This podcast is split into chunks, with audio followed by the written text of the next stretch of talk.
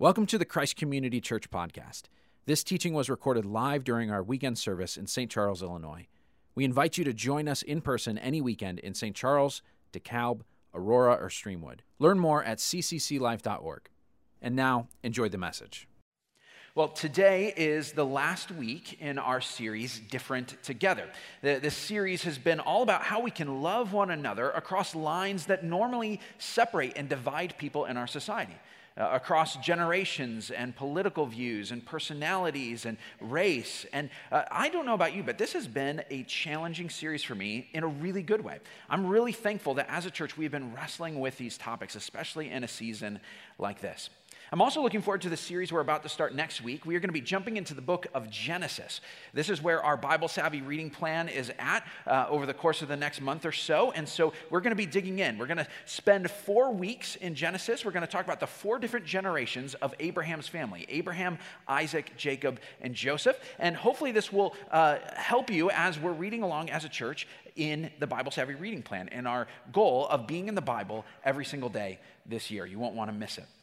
But today, we are talking about how to be different together across economics.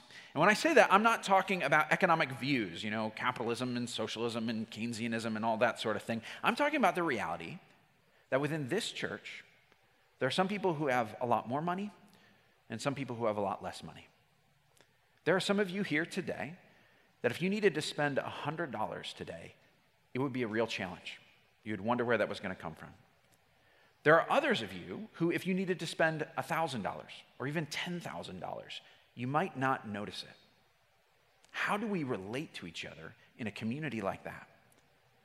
Now, I want to acknowledge this is an awkward topic because it's a reality that all of us know, right? I didn't tell you anything surprising, but what I just said might have made you go, because even though we know there's great disparity in how much money people have, we don't talk about it openly. We, we do, it's embarrassing, it's awkward, so we don't look at it. So let me just speak just really directly about this. Our church, Christ Community Church, feels to a lot of people like a rich church. I, I know it's different at different campuses, things feel different in different pockets of our church, but overall, that's how it feels. Uh, no one is acting snooty about what they have, but the truth is, our church has kind of an upper middle class vibe to it. And sometimes you hear people talk about the communities that we live in and even our church almost as if there aren't a lot of people who struggle financially, that most people are fairly well off. And I just want to say that that is simply not true. Okay, I'm just going to pick on the town that I live in, live in. So I live in, in St. Charles, which is considered a, a middle class or an upper, upper middle class community. But did you know that the high school that my kids will go to, at, at that high school, 20% of the students are eligible for free lunches, which means their family doesn't make enough money, so the school buys them lunch when they're there. That's one in five kids. One of the elementary schools in our district is a Title I school. That means there are enough low income families there that they qualify for uh, extra support and uh, federal programming and, and funding for that. So that's about 40% of the school has to be that way. There is plenty of financial need, even in a community that is rightly considered a wealthy area. And here's the reason I point this out. Because when you live in a community or you go to a church where people act like everybody is fairly well off, if you aren't, if you are struggling financially, if you don't have a lot of money, that's an uncomfortable place to be. It's not like anybody's doing anything intentional, you know? Like they're no one's trying to make you feel excluded, but you can't help but notice when you pull in in your 2004 Corolla that you're parked next to a Tesla and you hear people talking about the vacation they went on to the home that they own in Florida where they go every year. It might be something even really simple. You're in a community group and you're asked to bring snacks next week. And this week, though, someone brought this spread, and it's like cheeses and dips and a couple of desserts and these little drinks and stuff. And you, you're thinking about it, it's like, this costs like 50, 75 bucks. I, and you think, all I'm going to be able to do is bring a bag of chips and a jar of salsa. Or maybe your daughter's friends are all excited about a trip that Student Ministries is doing, and, and they're thinking, oh, this is going to be great. We're going to go on. This is going to be so much fun. And your daughter wants to go. And you know that if she's going to go, you're going to have to go to the church, you're going to have to talk to a pastor, and you're going to ask for a scholarship. And you're not worried that there's, you know, not going to be money there. You'll get the scholarship, your daughter will be able to go. But you feel the embarrassment of having to do, go through that process. Or, or maybe someone from the church, a group of people, they say, hey, let's hang out together, let's go do something. And you feel really welcomed in. You're thinking, this is going to be great. People want to hang out. But then they say, we're going to go to this new restaurant. It's really great. But it's kind of a pricey place. And, and you know that at home, your groceries this month, they were supplemented by a box from the food bank. And so you want to be in that community, but you can't afford to be a part of it. Or, maybe you hear some parents and they're talking about the, when the school boundaries were redrawn a year or so ago, and uh, now their kids have to go to school with kids from that neighborhood. And you know what neighborhood I'm talking about. Well, of course, you know what neighborhood they're talking about because it's the neighborhood you live in. People aren't doing things that are, are, overt or malicious or intentionally trying to hurt people, but they send a message of what is normal in the community, who belongs in this place. And the net effect of all of these things is that a lot of people end up feeling ashamed of their situation and they feel on the edges or the outside of the community. Now, of course, those who are on the wealthier side of things say, well, that, that sounds uh, uncomfortable, but what am I supposed to do about it? I mean, you know, I don't want anybody to feel bad, but I don't, I don't want to feel guilty for what I have. I mean, I didn't do anything wrong to have it. How are Christ followers supposed to relate to each other across economic lines? Now, this is potentially a very big topic. I'm not going to be able to address any, everything, so let me tell you three things we're not going to be talking about today. First, I'm not going to be talking about personal finance management, money management. The Bible has a lot to say practically about how to deal with debt and build wealth and those sorts of things. And as a church, we love to people love to help people find financial freedom. Uh, if you're in a situation where you'd like some help with that, we'd love to help you. You can go to our website at ccclife.org/slash what's next, and you'll find links to uh, our financial freedom ministry. But I'm not going to be talking about that in this message. I'm also not going to be talking about how to solve the bigger societal problem of poverty. The Bible has a lot of wisdom about the, the structures and the patterns in society that lead to poverty, keep people poor, but we're not going to be talking about that today. I'm also not going to be talking much about tithing. Uh, the Bible teaches that all Christ followers should contribute 10% of their income to the ministry of their local church. And the passage we're looking at today does talk about generosity and giving, but it assumes tithing. It's more talking about kind of above and beyond sorts of things. So we're not talking about tithing today.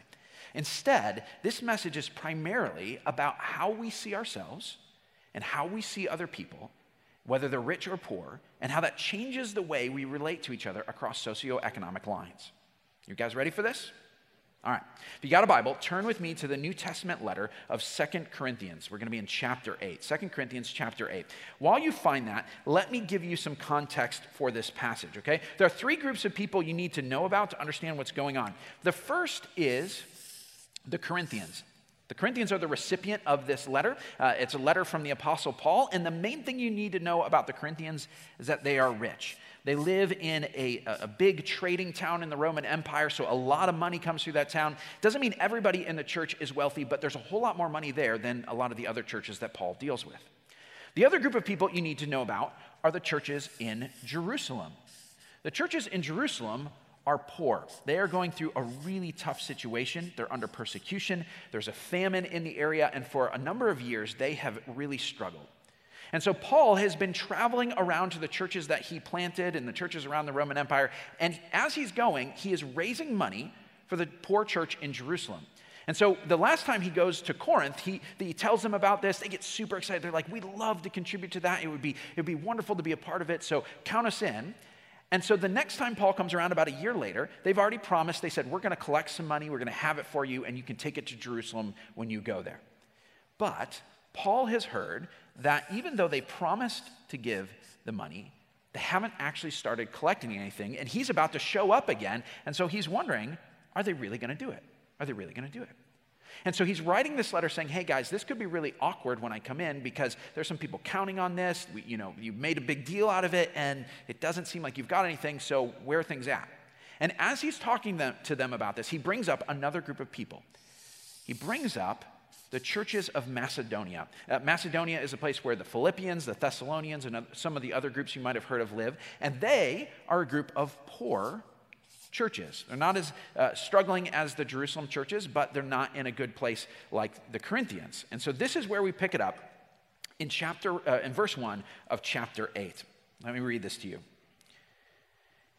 And now, brothers and sisters, we want you to know about the grace that God has given the Macedonian churches.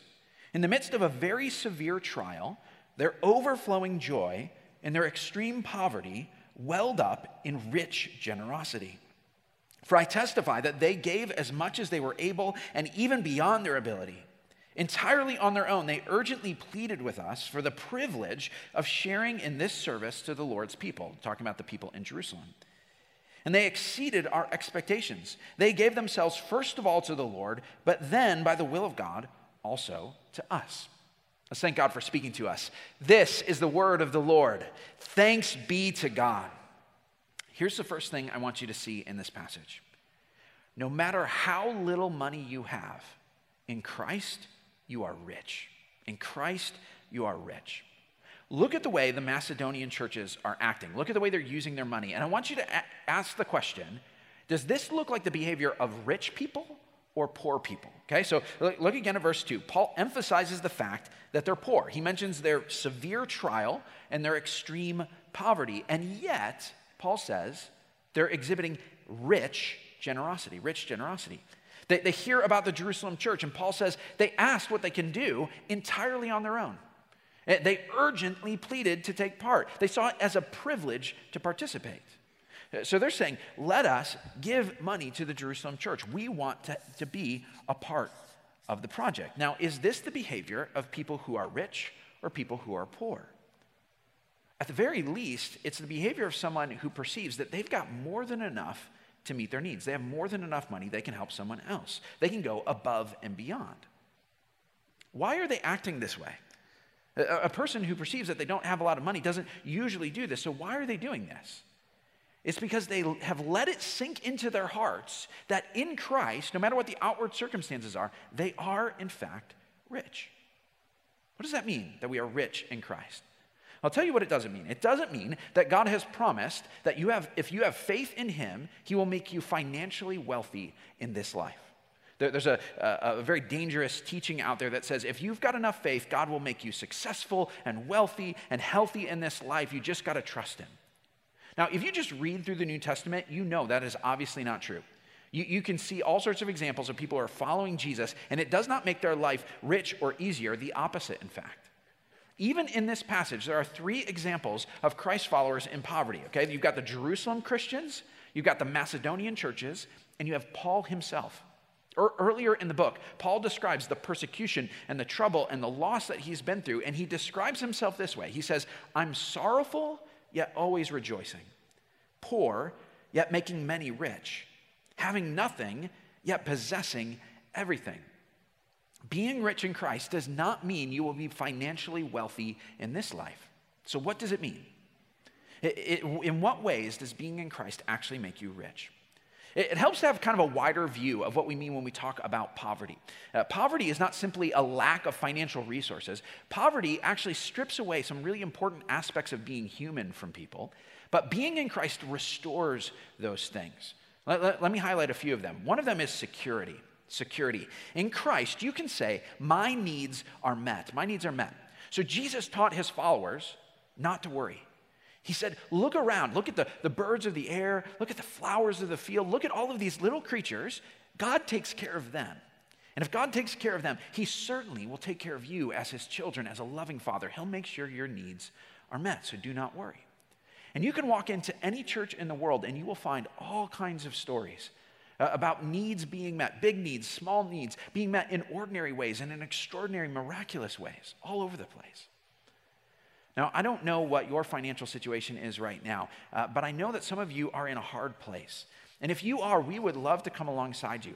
Uh, if you would uh, text us, we would love to pray for you. We've got a prayer team standing by right now. Text the number on the screen, and we'll be in touch with you about that. Uh, just this week, I heard a story of a woman who uh, was going, who went through uh, cancer treatment, and she had a number of medical bills that they needed to pay. And a group of people uh, heard about this and said, "We would love to collect some money to help with some of those bills." And so they did. And when she got the check, she added up all of her bills, and you know how much they had given?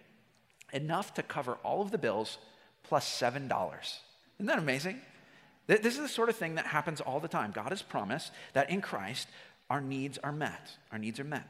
Here's the second way that in Christ God makes us rich. In Christ, we receive dignity. Dignity.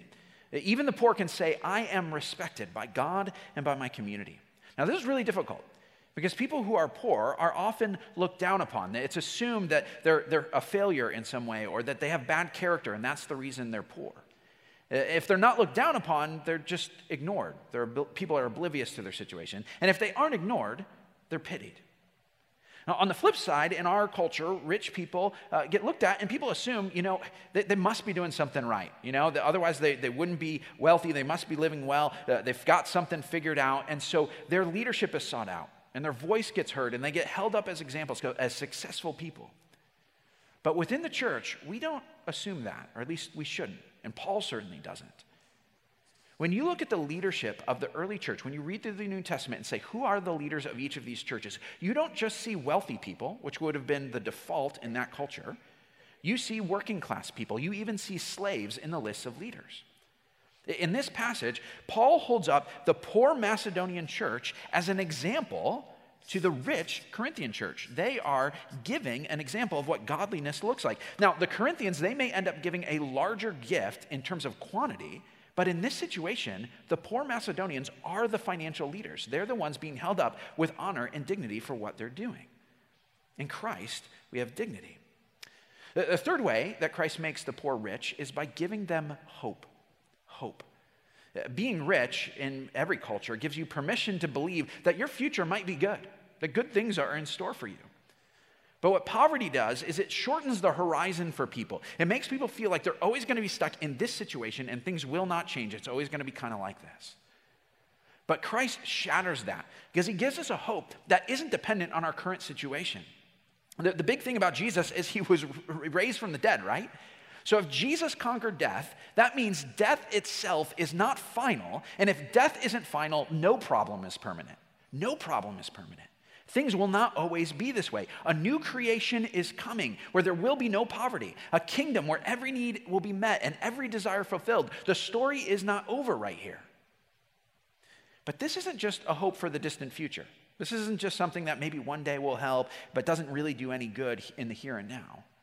The reality of hope is this hope unlocks people to say, I can actually take action now and do something about my situation. Hope that things won't always be this way frees you up to say, maybe there's new possibilities here. And this leads to the fourth thing that Christ gives agency. Christ gives the poor agency. Agency is the belief that your actions make a difference that your actions make a difference. One of the big contrasts between those who have more money and less money is how much they believe that their actions can change their situation or the situations of people around them. Poverty makes you feel like you have no options and your actions don't matter. But in Jesus, not only does he meet our needs, but he actually uses us to meet the needs of other people. We, we get brought into his mission. We join in his mission to restore a broken world. And he says, Your actions matter. They don't just matter here and now, they matter eternally. Our labor is not in vain. You can do something to change things. And that's the reason the Macedonians said, we can make a difference with the Jerusalem church. We might only have a little bit to give, but it matters. It matters. Christ gives us agency. When, Michelle and I were first married in, in our 20s, uh, we didn't have a lot of money. Uh, Michelle was a, a first year teacher, and I was in school, and so we were on a really tight budget. So we had enough. We, we would tithe and we would pay our bills and buy our groceries, but beyond that, we didn't have much more room with that. But we decided we didn't want to be stuck in a scarcity mindset, like we only had enough for ourselves. And so we said, we're going to put a line in our budget called the Generosity Fund. Okay, the Generosity Fund. You know how much was in that fund? $25 a month. So $25 a month. And that was a stretch for us. We're like, we're going to do this. But we, we thought we are part of God's mission. We are called to be a blessing to others, not just to ourselves. So we're going to do this. And so every single month we'd be on the lookout. How are we going to use the Generosity Fund? What are we going to do for people?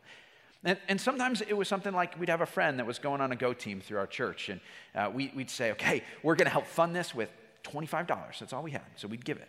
Or there'd be a disaster, a hurricane, or something like that, and we say, hey, we're going to help with relief. There's where our $25 goes. Someone, uh, uh, foster parents get new children and they uh, need some uh, clothes, so we're going to buy an outfit for the baby and we're going to spend the $25.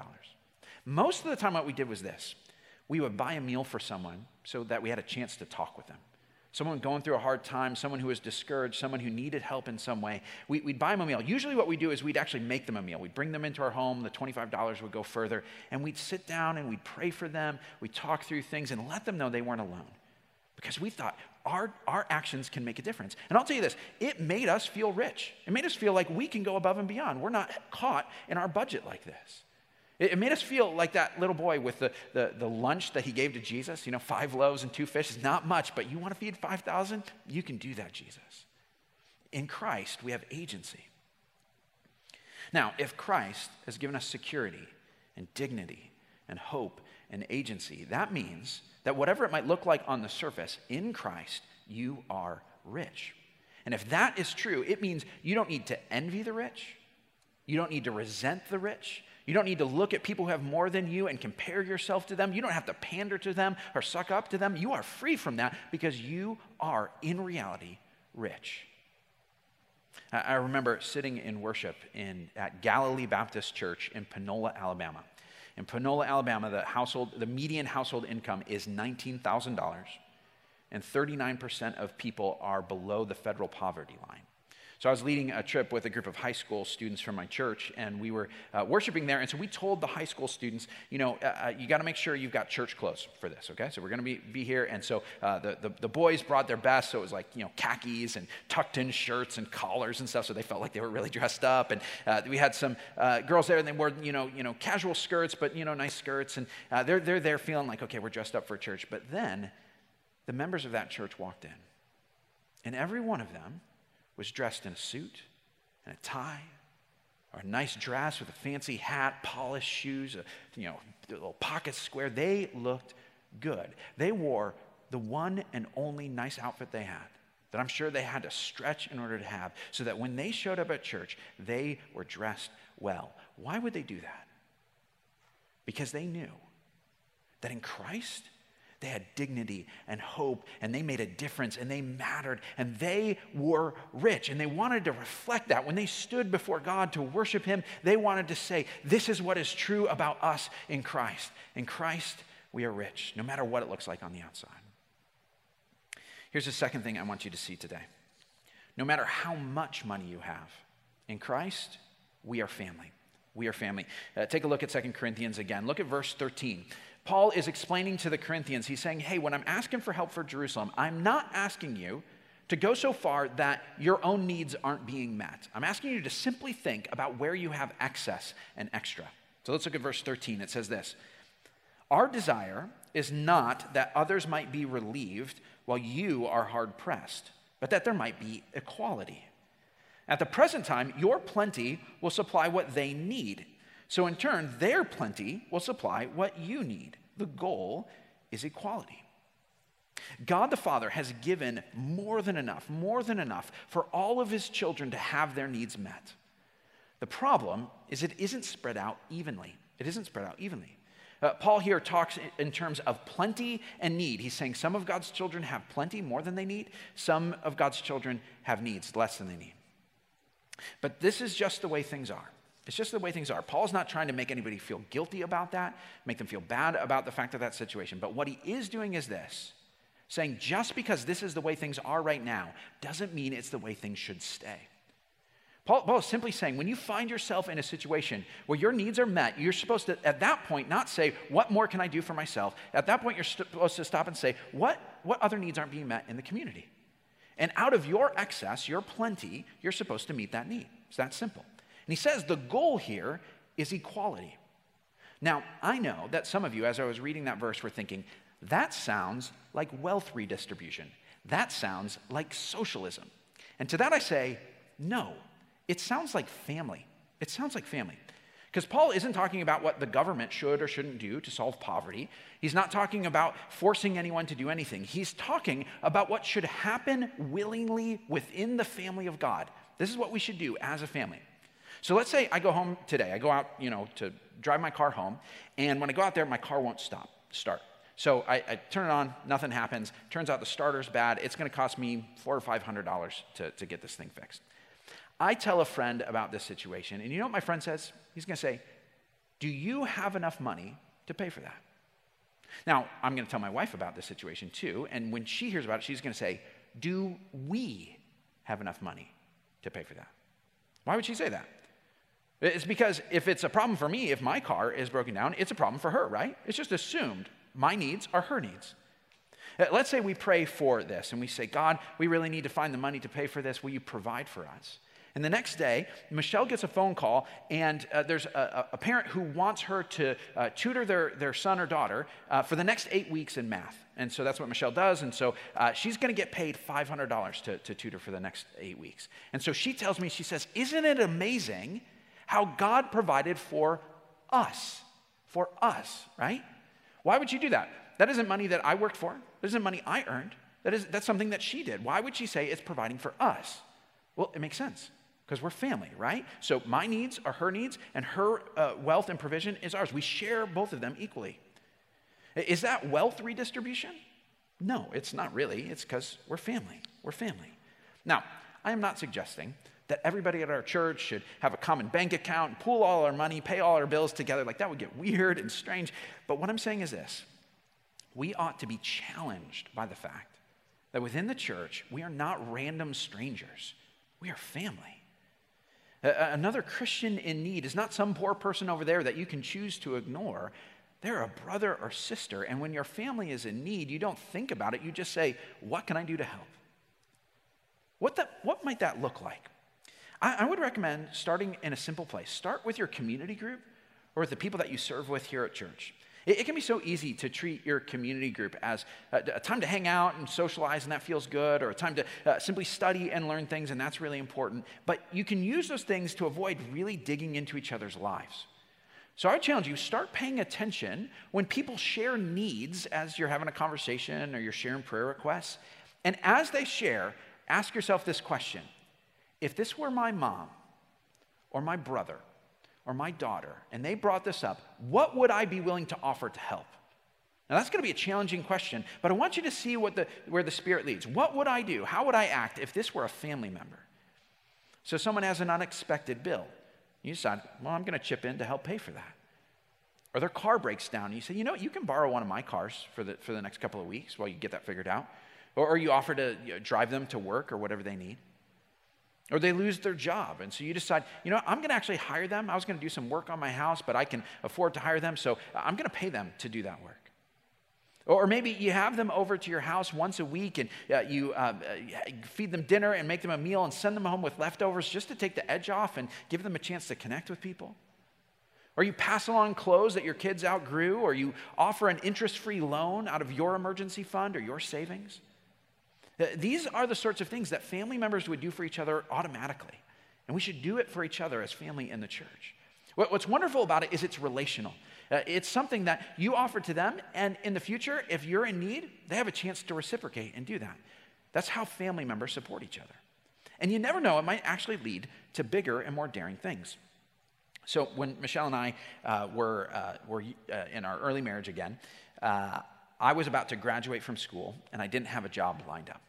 And at the same time, Michelle, who was now in her second or third year of teaching, uh, she got cut Okay, it was about 2008. The budget uh, went down in her school district, and so her job got riffed, and we didn't know what we were going to do. So neither of us have jobs. I'm about to graduate. What do we do? And then we found out Michelle was pregnant. So we were in a tough place. Now, by no means were we impoverished. We weren't in poverty, but we didn't know what we were going to do. The future was uncertain, and it was going to cost us. We had school loans and all sorts of stuff. We didn't know what was going to happen. So we went to our community group and we said, Would you pray for us about this? That's the natural thing to do. And then a week or so later, we, got, uh, we heard from some people in our community group, Matt and Jen, and they said, You know, we've been thinking about it, and you guys know that we just bought a house. And we bought a house that's bigger than we can use. We want to have a family, and so we got four bedrooms, but we've only got one kid right now, and so we got some extra space. Would you want to move in with us? You can take the upstairs bedrooms, but we'll uh, share the common spaces. And we would tell people, oh, yeah, we're, re- we're renting the rooms, but it was like a, a hippy dippy situation. We're just, you know, we're just two families living in the same house. It was really cool. And so we did this. We did this. And they told us, you know, as long as you guys are out of work, you don't need to pay any rent. We're not going to charge you anything. You're just, you're just going to stay with us. And if you do get jobs, you know, during the time that you're here, um, you can just pay us a fraction of what you were paying at your, your old apartment. It was because of their generous hospitality, because they treated us like family members, that Michelle and I were able to weather a really difficult moment in our, our lives. And not only that, but when we did actually finally get jobs, it enabled us to save up some money so that we could actually uh, save for a down payment on a house, something that we probably weren't going to be able to do anytime soon uh, without that. That's the powerful effect of treating each other as family within the church. One of the other, uh, other amazing things about treating each other as family is family is one of the few places in the world where you can have your needs met and your dignity preserved. In a healthy family, when you go to your, your brother or your mother or your cousin and you say, Can you help me? They don't shame you, they don't patronize you. They just help because one day it might be reversed. You might be helping them. That, that's what it says in verse 14. Paul says, At the present time, your plenty will supply what they need, so that in turn their plenty will supply what you need. An author I really like is named Paul Miller. He says it this way He says, Only when the other becomes my brother or sister, only when objects of pity become people, even friends, do we create a divine community. Only then does Jesus' beauty emerge in us. No matter how much money you have, in Christ, we are family. Uh, one last thing I want you to see in this passage, and it will help lead us into communion. No matter how much you sacrifice, no matter how much you sacrifice, God gave more. Look at what it says in verse 9.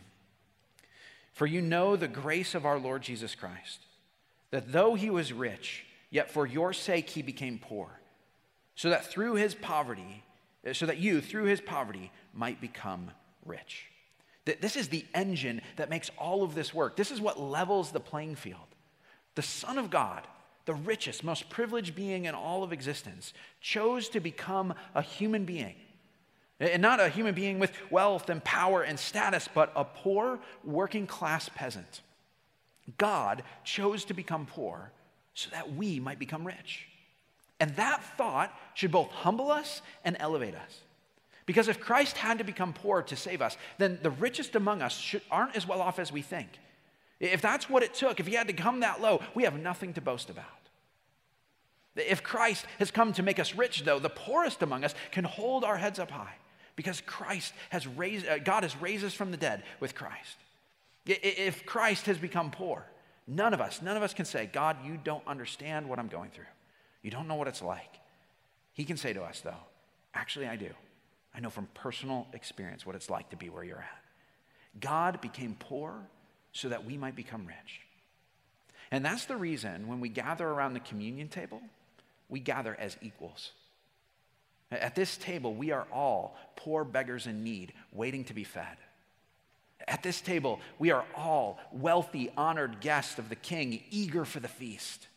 At this table, we are family because Jesus' broken body and shed blood has made us all sons and daughters of God. Let's pray. Heavenly Father, we are so grateful that you are open handed and generous with us. Jesus, we praise you that you willingly became poor, took on our need and our sorrow so that we might be made rich. Holy Spirit, we ask that you would move in us so that we would love others the way you have loved us, that we would give of what we have above and beyond so that other people's needs might, be met. Make us family in you. We pray this in Christ's name. Amen.